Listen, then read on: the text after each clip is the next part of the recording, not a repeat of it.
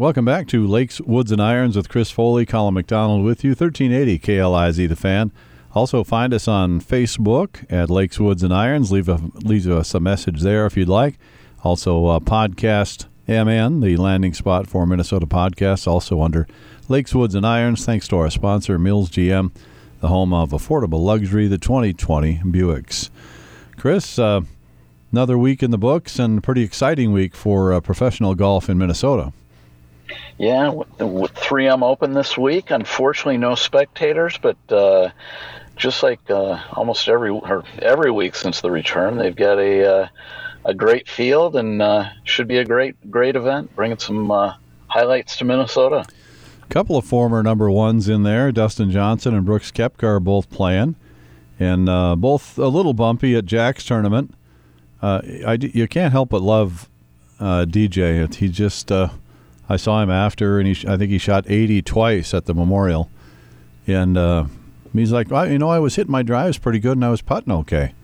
I just couldn't do anything in between. And he's such a nonchalant kind of about it. You know, how's that going to affect you? Do you think about it? And just like he said before, no, I don't think about it at all. I think I'm playing pretty well. I think I'll be fine. You know, it just shows you how hard golf is. You know, he wins 3 weeks ago. Right, and is playing as good as he can play, and 3 weeks later he shoots 80 and can't seem to get it around the golf course. But that is the game of golf; it comes and goes very quickly. Right, and just smiling about it, DJ, like he always has, even when he three putts the 72nd hole, loses the U.S. Open, he's still kind of got that same. You know, he always looks like he's walking to the beach, DJ. You know, and rather than down the fairway. But on the other side, Koepka seems genuinely a little worried about his game. He's not pleased with where he is, and of course won four major championships in a really small window, and now can't seem to find that form, at least at the moment. Well, he's still struggling with his knee, and had another MRI on Monday and said it did not look good. I don't think it's something where they're going to have to surgically repair it again, but just hasn't made the progress that they were hoping to at this point. And, definitely affecting his golf game. And heard him talk that hills are what really bothers him. And walking uphill is fine. Walking downhill is very painful, he said. Yeah. He's got to get healthy, that's for sure. But he's a competitor too. I don't think he's coming off the course anytime soon. He basically said that as well. With Jack's tournament, they toughened it up a little, certainly, and probably one of the best fields ever at a regular season event. And the Memorial was kind of ready for the boys, wasn't it? Yeah, the golf course played totally different than it had the previous week. Yeah. And, much the kind of like we had heard they were going to do, the greens were much firmer. The golf course was firmer. The rough was longer. And that's one of the more difficult golf courses every year on tour anyway. And definitely showed its teeth week two there. A couple of things happened. We've talked rules on the show a lot of times. DeChambeau had a kind of argument with an official along the fence line there, and the rules guy, said, no, it's out of bounds, out of bounds, basically. And DeChambeau's like, typical, go against me kind of thing. And but DeChambeau just lost control there, didn't he? It's he's a pretty steady guy, pretty much studies the game and that kind of thing, but he lost control of his emotions there when he made the 10. Yeah, I have no idea what he was thinking about when he was arguing with the rules official and called somebody else in. I mean, there are not too many more clear-cut rules than out of bounds. And his ball was clearly on, the side of the boundary that was out of bounds. And he was trying to make an argument that he could hit it, and it just didn't he just continues to do some things that don't do any favors for his image. Yeah, he gets a little ego gets in the way there. He hits the exact same shot twice in a row, and gets the exact same result. Tries to hit a 3-wood out of the thick rough and hits it out of bounds, and then does it again.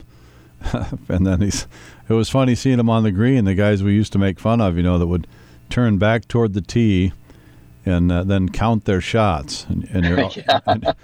And you're always thinking, you know, this guy's going to cheat. He's going to cheat me out of a shot here because he's act like he's counting. Right. Yeah, he certainly looked like our everyday man golfer out there. I think here, counting 1, 2, 3 shots. 2, 3. And then, the Spaniard, new number 1 player in the world, John Rahm, had the kind of a week that I think a lot of people expect John Rahm to have fairly often. He is a terrific player when he's on. Yeah, when he is on, he is. Well, he's the number 1 player in the world at the moment, but he is definitely one of the best players in the world. And he certainly played well this weekend under very hard conditions. And he drove it great and hit a lot of good shots. The wheels on the pull cart were wobbling though on the back nine there. He was up 8 at the turn, and all of a sudden it was 3 on 15, and he'd lost 5 shots, and then he has the penalty shot, which he didn't know about till Amanda's interviewing after the round, and you could tell he just had a blank look on his face, like, "What are you talking about?" Yeah, that was an interesting one. I thought the USGA changed that rule that you couldn't make a ruling based on high definition video. I thought they did too. I thought the same thing. You know, the ball definitely moved, but it sure didn't move much. You know, I certainly give him the benefit of the doubt that he didn't see it move. Yeah. And there was definitely no advantage involved. So that was an interesting one, and I'm glad it didn't have any impact on the tournament. Yeah, luckily he was up by enough. It sure could have, though. It was it could have been disaster for him, obviously. But yeah, yes. I think the guys in the lead are at a distinct disadvantage there on that. I mean, not everybody's getting that camera zoom in on a shot in the thick rough at the Memorial, or they'd be doing that all day long with their 120 players. Yeah, and that's one of the reasons the rule has changed. I mean, it definitely has a focus on the best players because they're on camera all the time. Right. So it's, if you can't see it with the human eye, it probably isn't a penalty. Right, yeah. So, yeah. And if it wobbles, I mean, how many... I don't know, in that thick of grass, you could hardly put a club behind a ball without it wobbling some of the time. Right. A high percentage of the time, probably. No, for sure. Yeah. Got a good guest coming up. Chris, you found this, and David Cook, correct?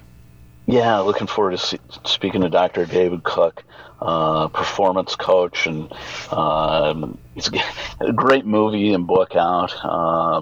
The last couple of years, and has written several good books, and has worked with a lot of high-performing athletes and business people. So it should be great. That'll be good. You're listening to Lakes, Woods, and Irons on 1380 KLIZ. Welcome back to Lakes, Woods, and Irons with Chris Foley, Colin McDonald with you. 1380 KLIZ, The Fan.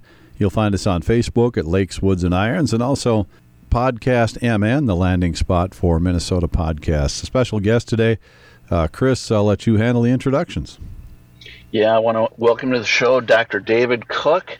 Dr. Cook is a performance consultant and sports psychologist, has worked with a lot of high-performing athletes, including PGA Tour players and the San Antonio Spurs, and he's the author of 7 Days in Utopia, Golf's Sacred Journey, as well as one of my favorite books, The Psychology of Tournament Golf.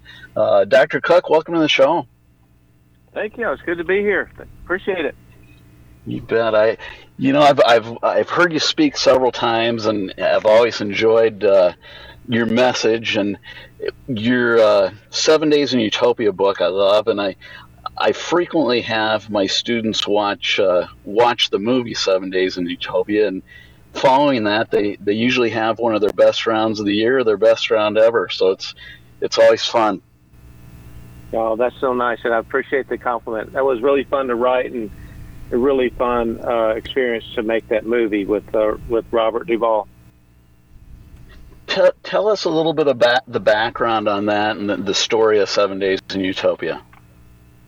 Well, I was a student of Bob Rotella's. I was his first kind of golf doctoral student way back in the 1980s. And I just kind of watched his books and other books come out. And I knew that someday I wanted to write a book, but I didn't want it to be like anyone else. And finally, one day, it just came to me that I needed to write a fiction story based on all the people that I've worked with and all the mentors I've had, and kind of put them into a couple of characters. And we have a ranch down in this little community called Utopia, Texas, which is about 300 people in the middle of nowhere. And so I set it there. That was the setting at a really bad golf course there with a really cool sort of Harvey Pinnock-type mentor. So that's how it all came together. And, you know, when the book came out, it just sort of exploded. And then a movie director got a hold of it and asked if it could be his first movie. And then the next thing we know, we had a producer, an Academy Award-winning producer, who had inroads into Robert Duvall, Melissa Leo, Lucas Black, and it just became a really amazing experience. Robert Duvall, what a pleasure to have him a star and a role in your book. I mean, he's, in my opinion, maybe the greatest American actor. I love almost everything he does. Well, it's so cool because he got to play. I had a mentor growing up. My golf mentor was a guy named Johnny Arriaga, and he taught a whole lot like Harvey Pinnock. He used a lot of parables and creative ways of looking at golf, making sure you're looking out in front of the ball instead of worried about your golf swing, painting pictures. And so to have Robert Duvall play him was just a joy of my life because my mentor Johnny died many years ago. And it was just really cool to see. And then also to be able to make Robert Duvall into basically a sports psychologist. So I was really trying to do a couple things there. One was kind of a love letter to the PGA of America because my best friends are the teachers and pros and, you know, PGA. And I just love what they do in their profession. I wanted Johnny to really illuminate that. And then also he had a whole lot of sports psychology in him. So I wanted to elevate our field a little bit. And It was just a great project to be involved with, and the way it came together was so miraculous. Tell us about one of the stories I love that you talk about with Johnny is his when he talks about Picasso after he hits a shot. You know, and that's a true story. So every time my teacher Johnny, as he was working with me, I was probably around 14 years old when this happened. He's on his way to shooting a 61, and which I saw him do twice on our little blue-collar golf course. And we're on number 17. He hits up there about 3 feet on a par three, turns and puts his club in his bag, and he says, Picasso. And he had said that about every hole that day, you know. But I watched him do that, and I just went, Picasso, what do you mean, Johnny, Picasso? What do you mean? And he said, "Come here, Cookie." So he went up there on the driving on the tee box and looked out there and said, "What do you see when you look at this par three?" And I said, "Well, there's a lake to the right, a big hill with weeds to the left, a false front, a really bad bunker, and the pin's in a hard place." He goes, "No, what do you see?" I said, "Well, that's what I see." He said, "Well, you don't understand." I said, "Well, I must not, but I'd like to." He says, "Well, son, you get a blank canvas every time you get to step up to a shot. You got a blank canvas in front of you. You actually have a choice in your life. You get to create what you want to have happen, not what you don't want to have happen." It looks to me like you're picking out a lot of things in the environment to try to avoid, and it creates stress and anxiety that ruins your golf swing. Look out there. I want to know where you want to get the ball to and how you want to get it there, and create that picture and paint it on that canvas. And then he said, "I just choose to paint a masterpiece, son." And then he finally said this, which was just the icing on the cake. He said, "And when I finished hitting the shot, I just signed my painting." Nice. Which was every element of sports psychology is in there. One is to create an image of what you want to have happen. Secondly, are the sort of the three elements of that are target, shape, and trajectory. You know, where do you want it to land? How do you want to get there? What's the shape? What's the trajectory? Really, you know, that's the elements of visualization. And then accountability, that instead of just saying, "I'm going to do it," that his trigger accountability was that he knew when he put his club in his bag, he's either going to say, "Picasso," or "No, I didn't do it." And he wanted to make sure every time his club went in his bag that he had been accountable to the goal that he'd had. And when you're accountable to that goal, then you're playing a different game than most other people are. They're playing how many over par they are, how not to make a mistake, trying to get over the last three putt or the last bad 7-iron they hit or whatever, and all he's trying to do is say, hey, open yourself up for potential. Give yourself a chance. Create an image, and then your muscles will respond to that. I love that. David, you know, when so many of the players I work with, when we talk, I always tell them, you know, the difference between an elite level player, performer, and the average player is the elite level player has the same negative thoughts when they get up to a difficult shot, whether it's out of bounds or water or whatever it is. But the elite level player has awareness of their thoughts, and then they've developed mechanisms to redirect those thoughts. How can the average player get more into that mode? Well, I'll give you a little powerful illustration, and I'll tell you there's a lot of elite players that don't get this, but this is like, you know, in 2 or 3 sentences you can save a player. I mean, you can save their livelihood, which I saw happen. So one is, let's just say I choose an object, a lemon, and I say, hey, Chris, don't think about the lemon. Stop thinking about the lemon. Quit thinking about the lemon. Just block the lemon out. Don't think about the lemon. Chris, you're still thinking about the lemon. You know, it's like impossible. What most average players are trying to do is they go, oh, I'm not supposed to think that. Okay, don't think that. Stop thinking that. Quit thinking that. Don't notice that water. Quit thinking about the water. Quit thinking about your last shot. You know, and so they're trying. They're attempting. They even have a goal not to. But all it does is make it get bigger. And so a very simple one-sentence technique you change someone's life, especially their performance life, and that is, all right, think about the lemon again. There's a lemon, bright yellow lemon, word sun kisses on the side. Okay, the lemon rolls out of the picture, comes an orange. The orange rolls out, here comes a banana. There's a label on that banana. What does that label say? Chiquita. Or Dole, right? Yeah. Uh-huh. Yeah. The banana's gone, and here comes a watermelon. Who's thinking about a lemon anymore?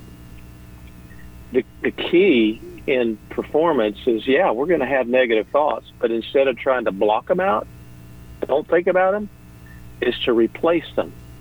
Replacement psychology, replace the thought.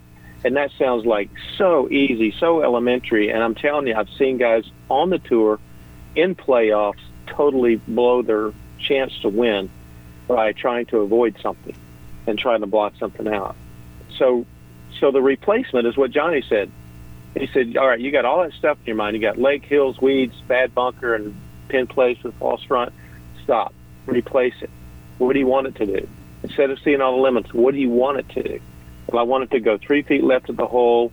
I want it to be in there, coming in there left to right. I want to hit it low under the wind. Great. That's the banana, you know, or that's the watermelon. The lemons, you're not thinking about those anymore. So that's the thing. We're on the practice range in our brain. If we can get there and just hit the same shot we hit on the practice range with the same emotion and the same feeling inside, instead of letting all these objects take us out. And one more thing, I know you have a lot of questions, but one more thing I think is important is that objects like a white stake, out-of-bound stake, red stakes, yellow stakes, bunkers, so many people see those as negative. And I see them as guides. They're telling us where to hit it, not where not to hit it. You know, you've got a strategy based on these guides. We're not trying to avoid the guides. We're going to a target, but where's the target you want to go to? I mean, if it's, you know, out of bounds is left of the hole and there's a downslope, you know, that's going to take the ball there, my target's going to move to the right side of the green or right and short, and then I'm going to really hone in on what's the shot I'm going to hit to that point. Guides are important. They're inanimate, but we get a lot of fear out of those things. You are listening to Lakes, Woods, and Irons on 1380 KLIZ, our interview with Dr. David Cook. We'll be back with more golf lessons and life lessons with Dr. Cook right after this. You're listening to Lakes, Woods, and Irons on 1380 KLIZ. This segment brought your way by holiday stores of Cross Lake and Mill Avenue. Stock up on your snacks and your beverages and your fuel at holiday stores of Cross Lake and Mill Avenue. Back to our interview now with Dr. David Cook. and his advice on golf and life. You know, in the tournament, The Psychology of Tournament Golf, you talk a lot about SFT, see, feel, and trust. Tell us about that. So if we had to kind of create a neural pathway of performance, we could kind of draw a picture or think about it this way. The first thing that happens is our eyes see something. It creates an image. That image then transfers into our muscles, and it creates a feel for what we just saw. And then that feel has to be let back out into performance, and we call that trust. So we see the shot so that we can feel the shot so that we can let it happen. Let's a really big word, and that's called trust. That's the neural psychology of performance. Boy, we do that when we're, eating with the fork or combing our hair in the morning, looking in the mirror. I mean, it's just is so easy that the neural pathway is so developed. And we stand on the range and we hit all these shots and we create a neural pathway, and then we go out there. Instead of seeing what we want to have happen, we see disaster. So you have that choice again. And then instead of feeling the motion of a slight faded 7-iron, that maybe cuts about 10 feet under the wind, that kind of hang on cut feeling, we look out and we see all this other stuff, and we're feeling tension, anxiety, and doubt, and your body doesn't work with that stuff.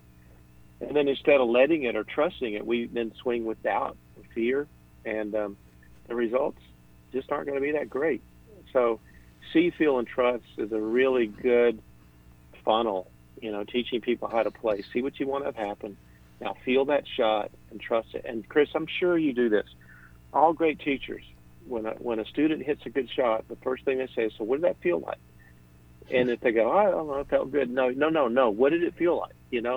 Get them to explain it. It felt Absolutely. Like, I'm hanging on more than normal, or I was, really staying with the shot, or I was behind it, or, it was more round than up and down. And they say, okay, let's write that down. Let's get that, because that's part of what you're doing. You're trying to create a sensation so that you can spit it out on the golf course. One of the things that I've found in my own game especially is it's easy to do that when you're playing well. But when things get off the rails, how do you get back to that? Well, it starts with what's your goal for the day. That's why I wrote the book Psychology of Tournament Golf. I just felt like we needed to create a plan for how to post a score. So that book is like the moment your foot hits the floor in the morning till you debrief from the round, this is what you do with your head. And so the main goal in that whole book is to create this sense of what is my purpose during the day. And, once the ball leaves the club face, you have no control. So the control always is before the club face meets the ball. So, and what's behind that is what you're thinking. So we've got to get control of what we're thinking. So my goal is to put my mind in position over every shot to succeed. And I define that as I'm going to go through the see, feel, trust process, and then my club moves before I hit every shot. And I'm going to grade myself on that. And so when you hit a bad shot or two, first of all, we're not robots, so that's going to happen. That's part of the game, and I'll give you really good research in a minute about that. But secondly is my response is, number one, did I go through the routine? If I did, okay, I'm not a robot, and I went through it. Secondly, the best thing I can do on the next shot is go through my routine. That means create the picture, feel it without tension, freedom, and then trust it, let it happen. But what happens is that we've got that see, feel, trust going, then we miss a few shots, and then we start bailing on it. We say, okay, I'm flipping my wrist, or I'm hanging back, or I'm sliding, or, all of a sudden we get into mechanics instead of the psychology mental role that we have to get to. So the first thing is committing to what's the real goal. The goal is putting your mind in position. Then your body has a chance to work. You can save people lots of shots just by getting and committed to what is a true goal they have control over. Let me just allude to this because it may not come up in your question. some of the great, some great research came out of Stanford, and basically these guys studied the purpose, you know, of the mind, and you know, what's the main function of the mind, and they came up with a couple of really good sentences, and they happen to be golfers too, so I really like the way it fits in golf. It says the brain was not created for perfection, wired for perfection. The brain is wired for adapting. Yeah. Now, that changes the way we look at and maybe even teach the game of golf.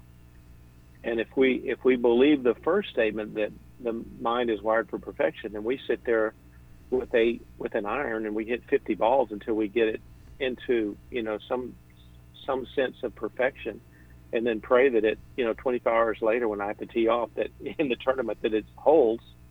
Or I can hit one ball with one club, that kind of shot, then take another club and hit a different shot, then a third club and hit another shot, then a fourth club and hit another shot.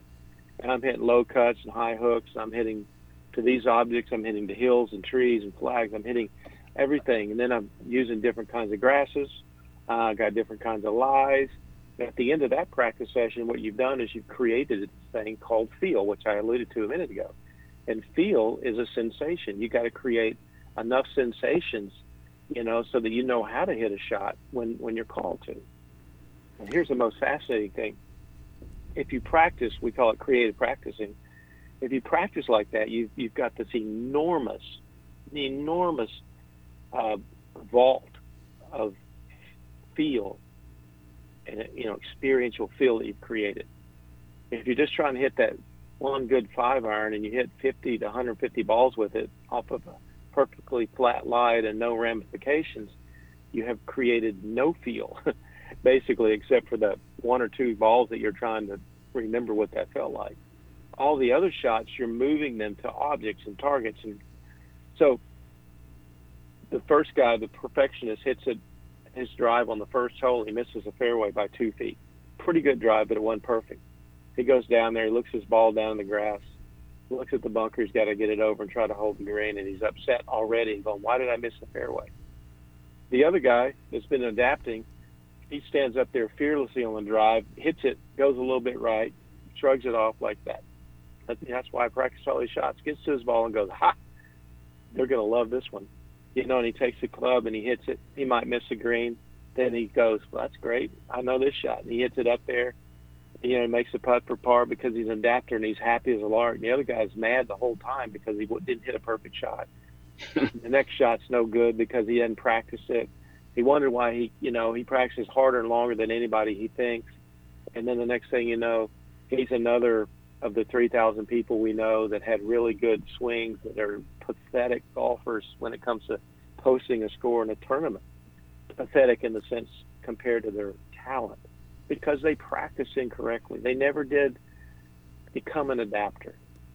I think everybody listening to the show should go see I think it's on Amazon Prime, Seve, the sort of the movie documentary.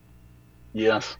He learned to play golf on a beach with a bad 3-iron for 3 years, hitting shots out of cruddy sand and weeds to objects and targets, and he only had a 3-iron. He had to hit flop shots and bump and runs and everything, and he did that for 3 years. And then 6 years after that, once he finally got his clubs, he tied Jack Nicklaus for second at the British Open at St. Andrews.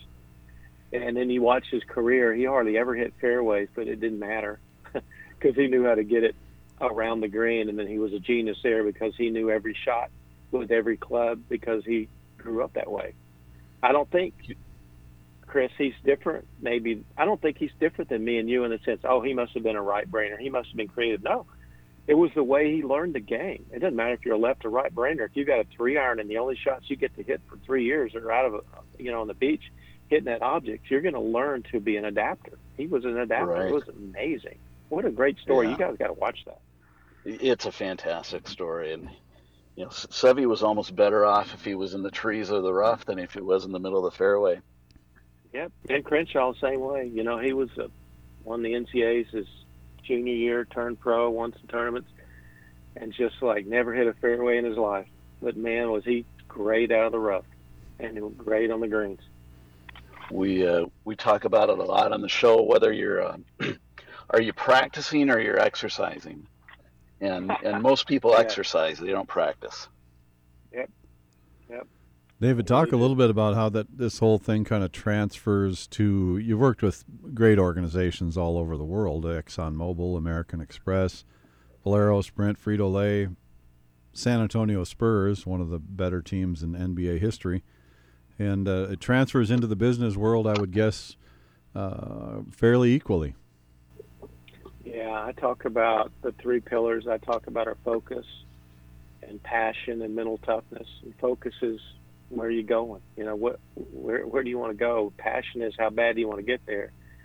And then mental toughness is having the mental skills to handle adversity along the way. And mostly what I talk about in corporations are, you know, it's a whole adversity thing, and that embracing the pressure is, you know, the first choice. Practicing for the emergency is another choice. That's the adapting part. These are transferable into any organization or any business. The concept of psychology, the way we think and interact with, you know, the experiences in front of us and people, it's just a powerful tool to know this stuff. So people that really get into it in golf, and, you know, golf is just a game of influencer. You know, so many business people play it. If they can learn what you guys are talking about here on the golf course, man, it just transfers so big into business. You know, this whole COVID thing, that's a big lemon. So what are you going to do about it? Well, you know, I hadn't been able to speak for 5 months, so Zoom has been the greatest thing I've ever done in my life. It's been amazing. And, you know, I can do 3 Zoom calls in a day versus I got to travel to Minneapolis, stay in some other hotel, go speak in front of a bunch of people, eat chicken, you know, come home. and you go, golly, I did 3 today and I never left my desk and I'm wearing shorts, you know. Who cares? And I didn't have chicken. And I didn't have to eat chicken. Chipper chicken, man. How many times you can eat that in a square room? So anyway, it's just opened the whole world, and I think the world of business. So, you know, hey, you can't speak anymore. Well, yeah, you can. There's this new thing called Zoom. By the way, I put some investment dollars in Zoom, too, and that really helped. The stock market's going crazy. Well, I'm putting it in Zoom and Tesla. I don't know what you guys are doing. David, you know, that was going to be my next question for you, and you know, these times the question? About COVID, you know, there's so much uncertainty today, and there's so much anxiety, and it's hard for us to do any planning, and it's hard to paint that picture.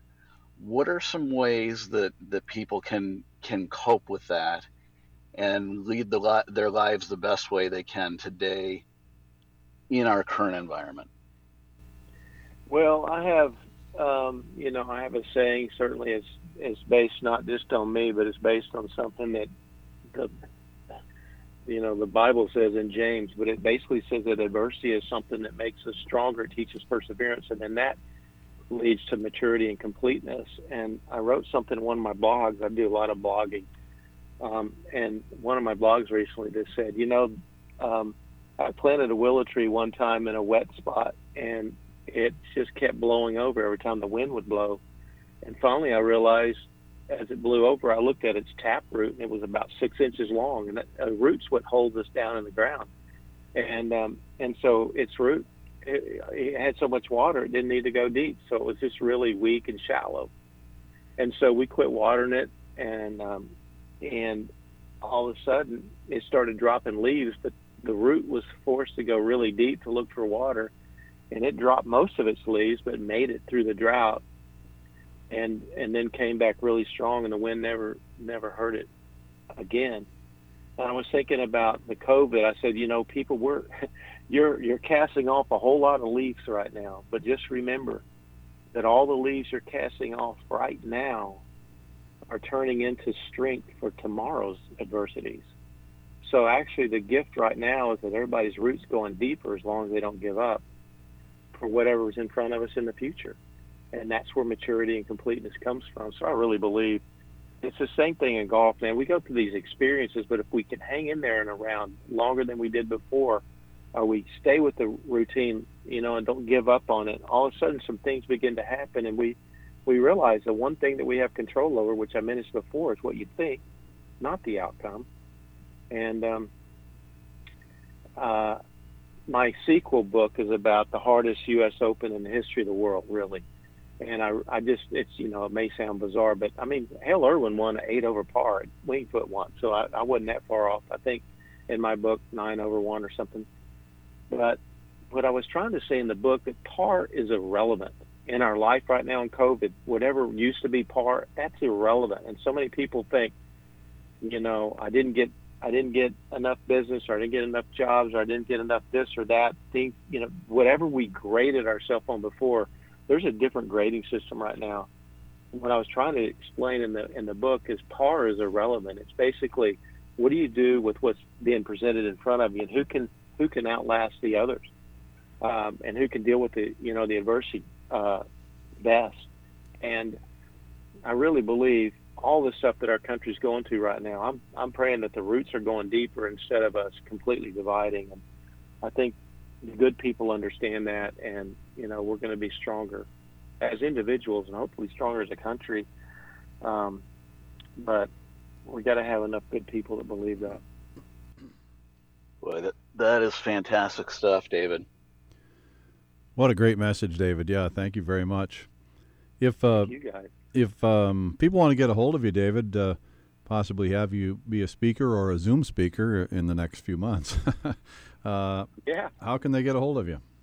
And it's cheaper that way, too. I don't have to get on a plane. Well, my business site is davidcookconsulting.com.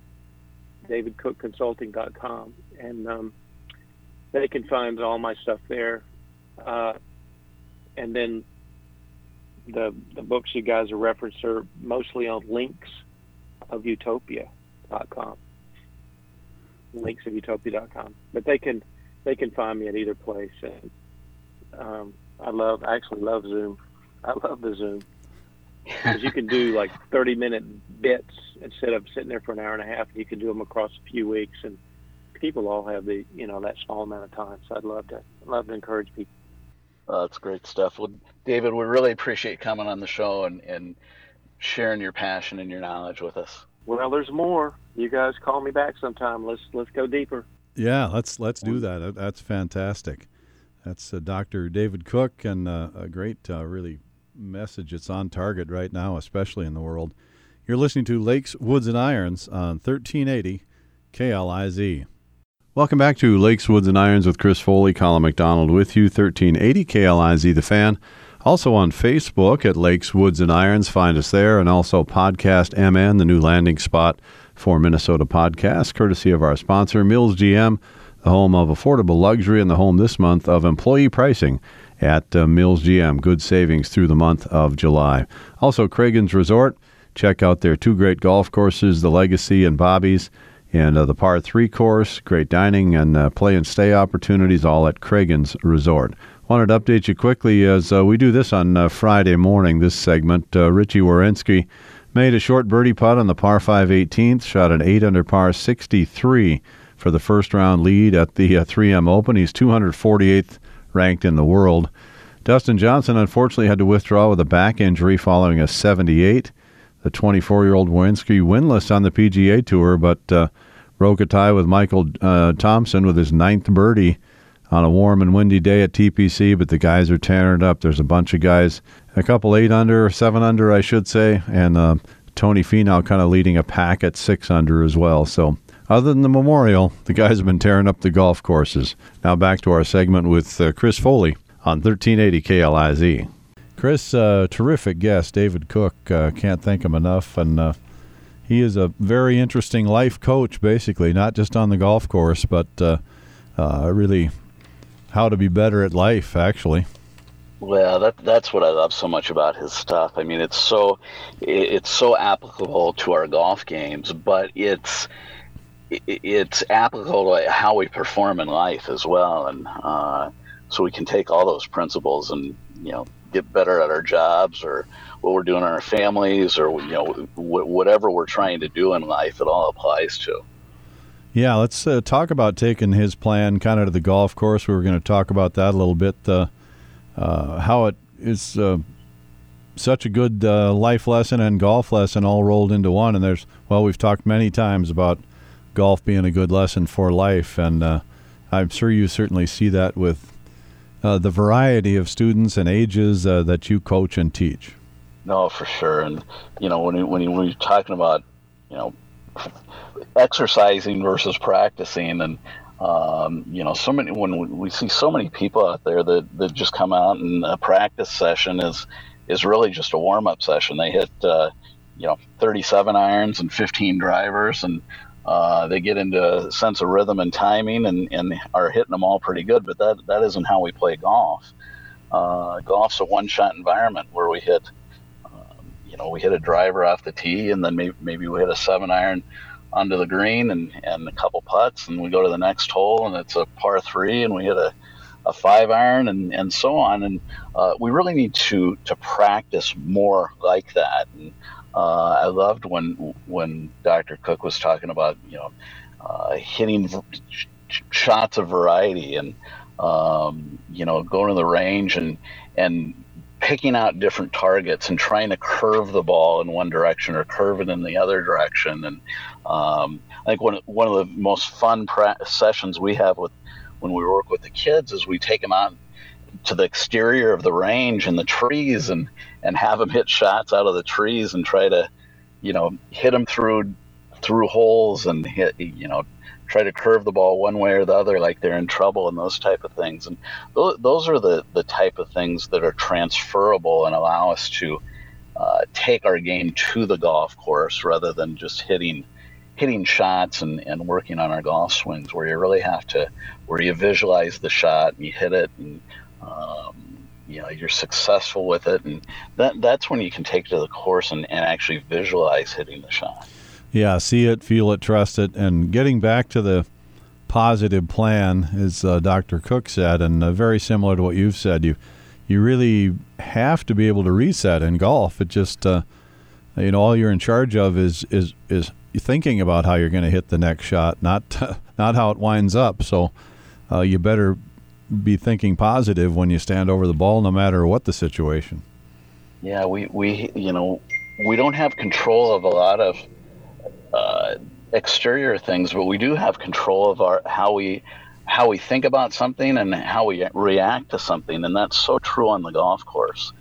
And you know, it's hard to do, but that's what you see week in and week out on the PGA Tour. The players that are successful are the ones who have controlled their emotions, and they've gotten out of adversity, and they hit the best shots. And I think that John Rahm, I think, is a good example of that. This weekend, he was really leaking oil coming in, and unlike a lot of times that he's done in the past, he really he held it together, and he didn't get too emotional, and obviously was successful.